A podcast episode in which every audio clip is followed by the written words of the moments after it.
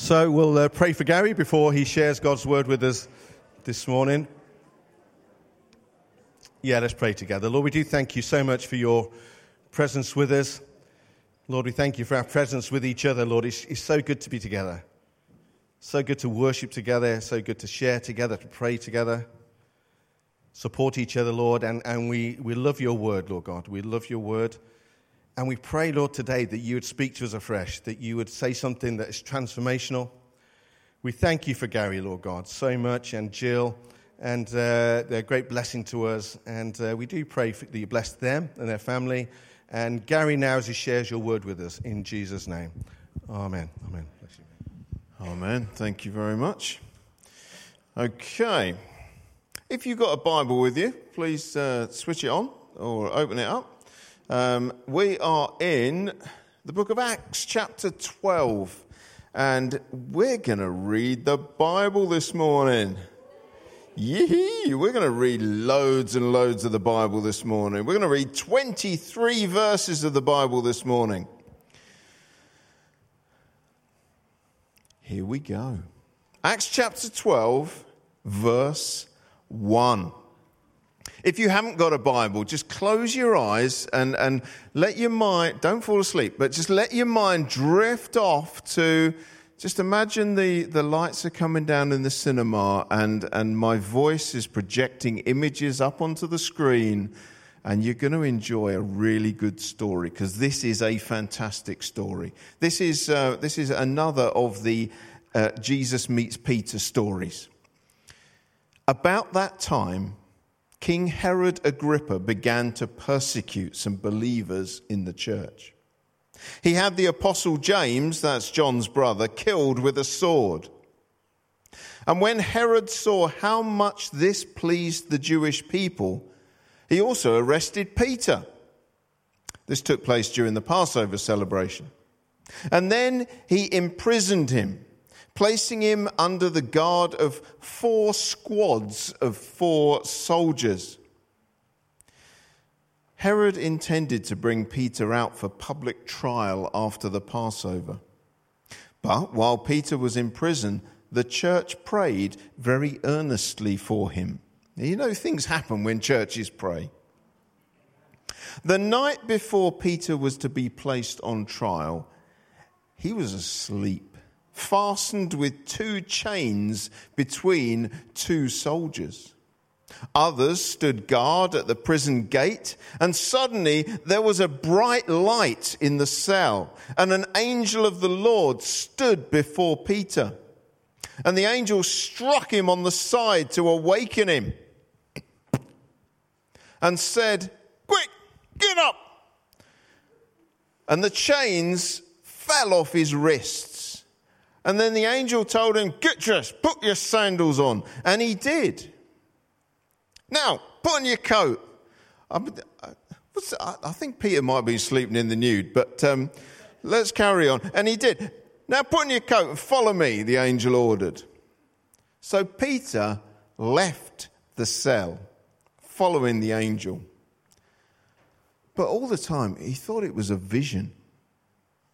He didn't realize it was actually happening.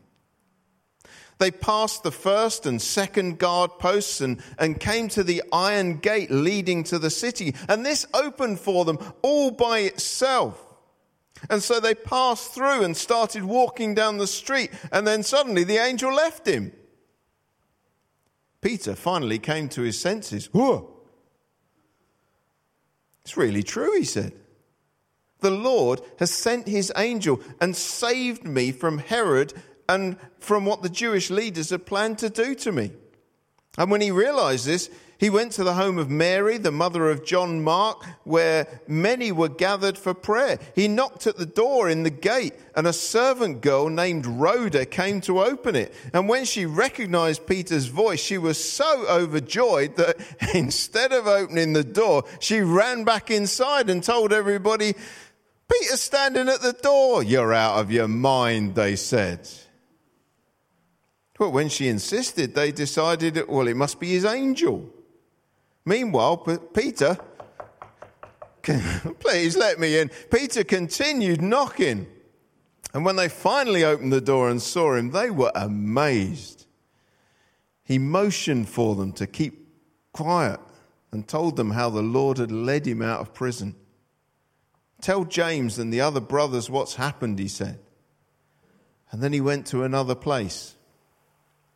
And at dawn, there was a great commotion among the soldiers about what had happened to Peter. Herod Agrippa ordered a thorough search for him.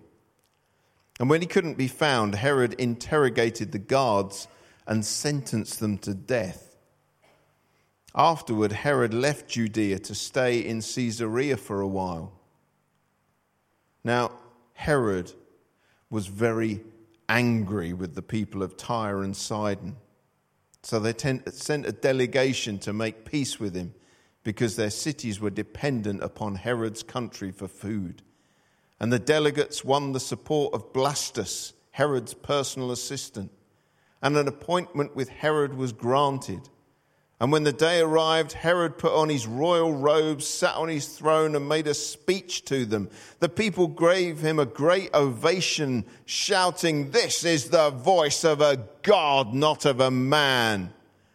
Instantly, an angel of the Lord struck Herod with a sickness because he accepted the people's worship instead of giving the glory to God.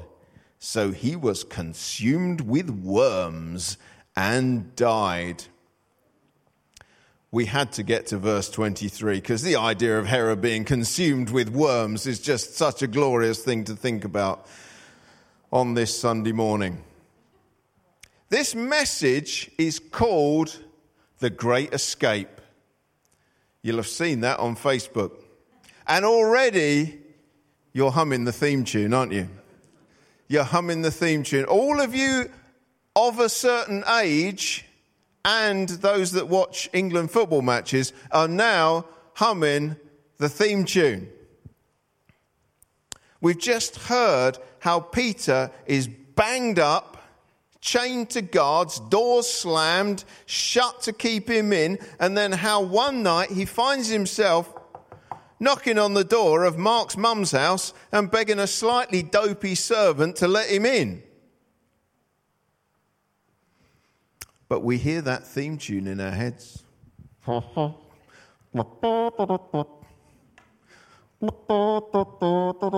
You want to join in? Apparently not. That's enough. And our minds, when we hear that theme tune, our minds go to a stalag in Germany, 1943 in which all of the most troublesome Allied prisoners of war are being held together in one super high security, escape proof place. Steve McQueen is there. James Garner is there. Richard Attenborough is there. That's David's brother. Donald Pleasence is there. They'd all managed to get themselves locked away. Are there any, are there any German people here this morning? I'd say it's not going to make a massive difference. It's just I want to know who to be embarrassed by by this accent. The Germans say to the prisoners, Accept your fate. Let us all sit out the war quietly here. You don't try to escape, we will go easy on you. That was vaguely German, wasn't it? I think it got slightly, uh, slightly Spanish towards the end, but anyway. The commandant is then reminded that, I'm sorry, sir, it is the sworn duty of all upstanding Allied troops to, to try to escape no, no, it is, it is the duty of all troops to escape. So, every Englishman and Scotsman and Welshman and Irishman, and I believe we even have a couple of Antipodean cousins here, we will all be trying to escape.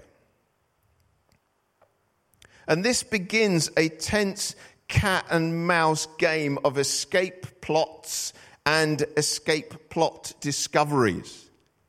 And each prisoner brings their unique skills. Each is the master of their particular clandestine profession.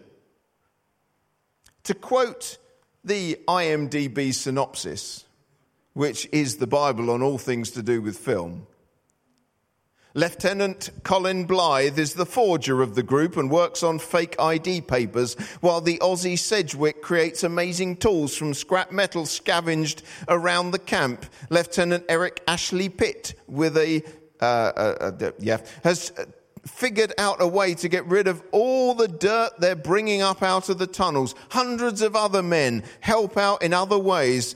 Some scavenge wood from unused beds. Other men march and sing, making noise to drown out the sounds made by the men um, uh, making equipment and digging. Weeks of planning, meticulous preparations dollops of courage and daring do, and Steve McQueen on a Triumph made to look like a BMW. That is a great escape. Contrast Peter's great escape. Précising slightly, Peter's lines during the movie of his great escape would be Night, fellas. Hope you don't snore. Oh, Who are you? You what? Hold on, I'll find my shoes. You, you what? I thought I was supposed to be. Oh, no, don't worry. You what? Whoa, that's Mark's mum's house. Where'd he go? Let me in. Peter. No, Peter. P E T E. Where's she gone?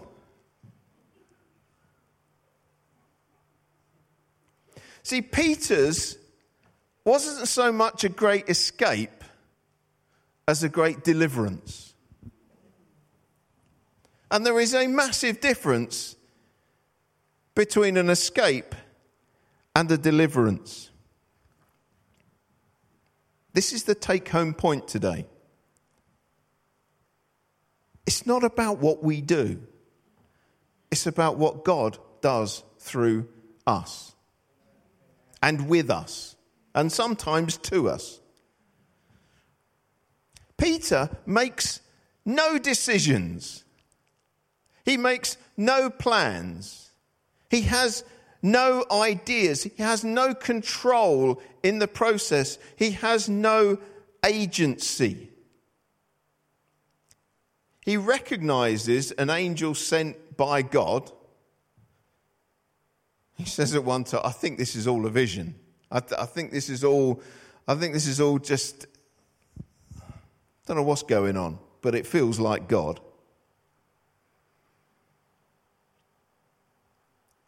And when he does that, his main contribution is to spot that God is doing something and try and keep up. That's, that is, that's Peter's role in this story. God's doing something, I'm going to try and keep up. And this is, this is a recurring Bible theme. Moses leading the, the people of God across the Red Sea and out of Egypt is a great deliverance. It's not a great escape. I mean, they had to do some planning, they had to get some stuff ready. But it was God that decided they were going. It was God that made the way possible. It was God that, that delivered them. When the Israelites celebrated the Passover and, and remembered this story, they weren't remembering the cunning of Moses. They were remembering the deliverance of God. And when we think of this story now, we acknowledge the part of Moses. He was an awesome man of faith. He was a man of action. He was vital to the success of the venture. But the glory goes to God. And in today's story, Peter is not pointless. I mean, I might have, I might have made him out to be a bit of a dope there. Peter wasn't a dope. Rhoda was a dope. Peter wasn't a dope. Peter is not pointless. God didn't go to the trouble of delivering him to freedom because he was worthless. He was a great man of God. He was a man of courage and energy. And, and God had got him down as the, as the first major leader of the Christian church.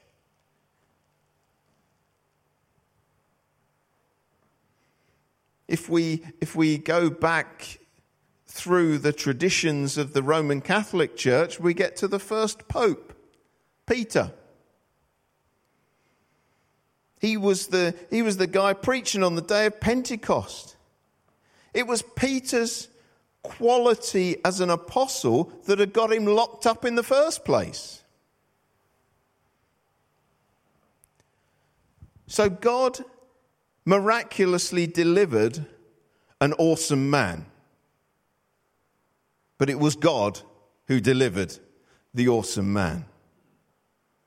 It's not about what we do, it's about what God does through us. Getting back to the story again for a bit. We read on a little bit further than often preachers would read. Because what happens to Herod Antipas? I mean, he caused the problem in the first place, and what happens to him is very, very relevant to what we're thinking about this morning. I want to see what happens to him. The whole Peter in prison thing starts because Herod, insecure like many rulers are, has hit on a scheme to keep himself in power. I mean, who would think that these days sometimes people do strange things to try and keep hold of power? There is nothing new under the sun. Herod Antipas is feeling vulnerable. And he has imprisoned and executed the Apostle James. And this has gone down very well with the population. They've been, we don't, we don't particularly know why, but they think this is wonderful. And they're cheering on the streets. So Herod's gone, oh, that worked. Let's do that again. If it worked once, it's bound to work twice. So Herod decides to repeat the trick with Peter. He wants to hear the adulation of the people. He wants to hear the, the cheers on the street again. And in verse 21, we see inside his court, we see some people from, from Tyre and Sidon have arrived to, to parley. And Herod puts on his king robe and he sits on his king chair and he makes a speech. And the people are, are wowed and they say, It's the voice of a God and not of a man. I mean, if you're an insecure ruler, you really want to hear this kind of stuff. That is, that is great. You're thinking, finally, somebody recognizes me for who I am. And Herod has a, a split second to make a choice. Am I going to put them right, or am I going to receive that?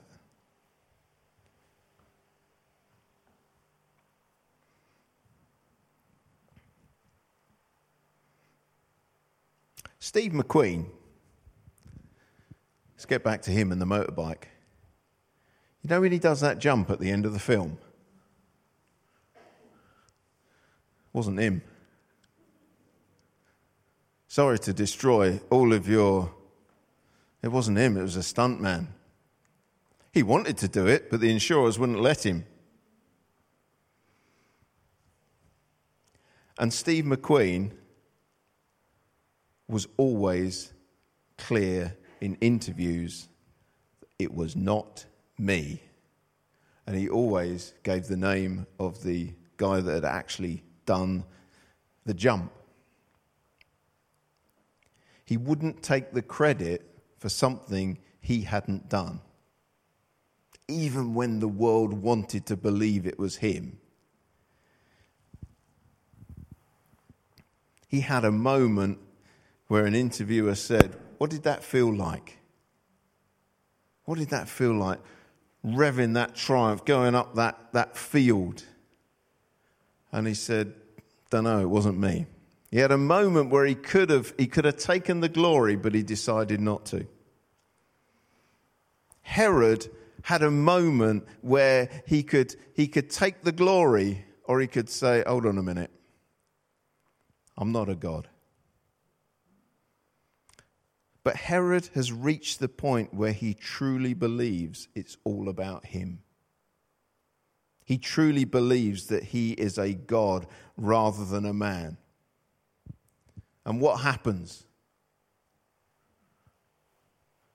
Within a verse, he's being eaten by worms. Go the worms. See, it's not about us. It's not about what we do. Even if we're really popular, it's about what God does through us. Isaac had a moment this morning. He had a split second to decide. Somebody started a chorus here. This was not in my plan. This was not on my playlist. We've, we've, been, we've been slaving over this all week. We've, we've got every start, every beat, we've got it, we've got it down to a T.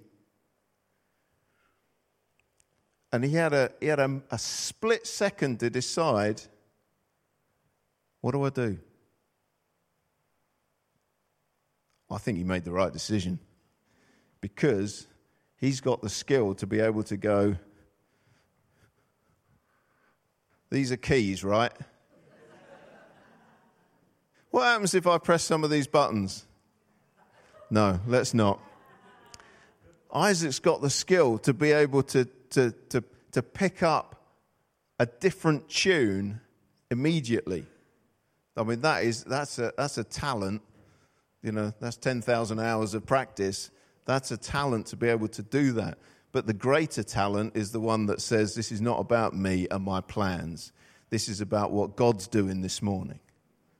Because it's not about us, it's about what God's doing through us.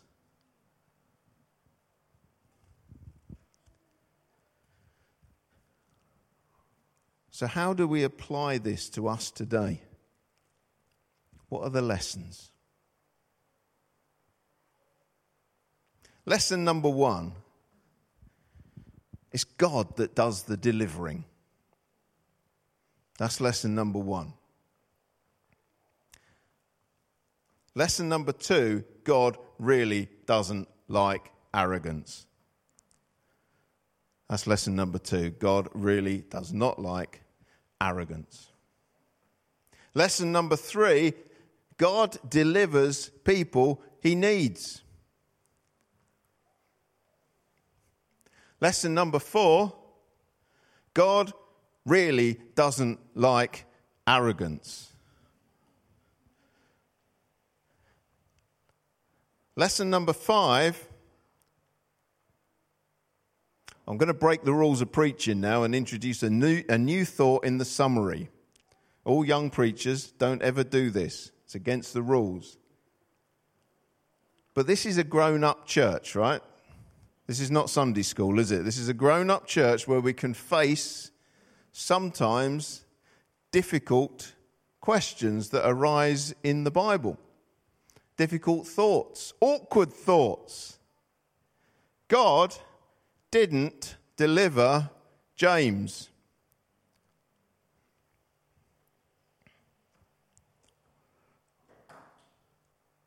God doesn't deliver every good person every time. There's no guarantees except salvation. Lesson number six. God really doesn't like arrogance. Lesson number seven. It's not about what we do, it's about what God does through us. So, say, stay humble, make yourself useful, and learn how to ride a motorbike. Let's pray together.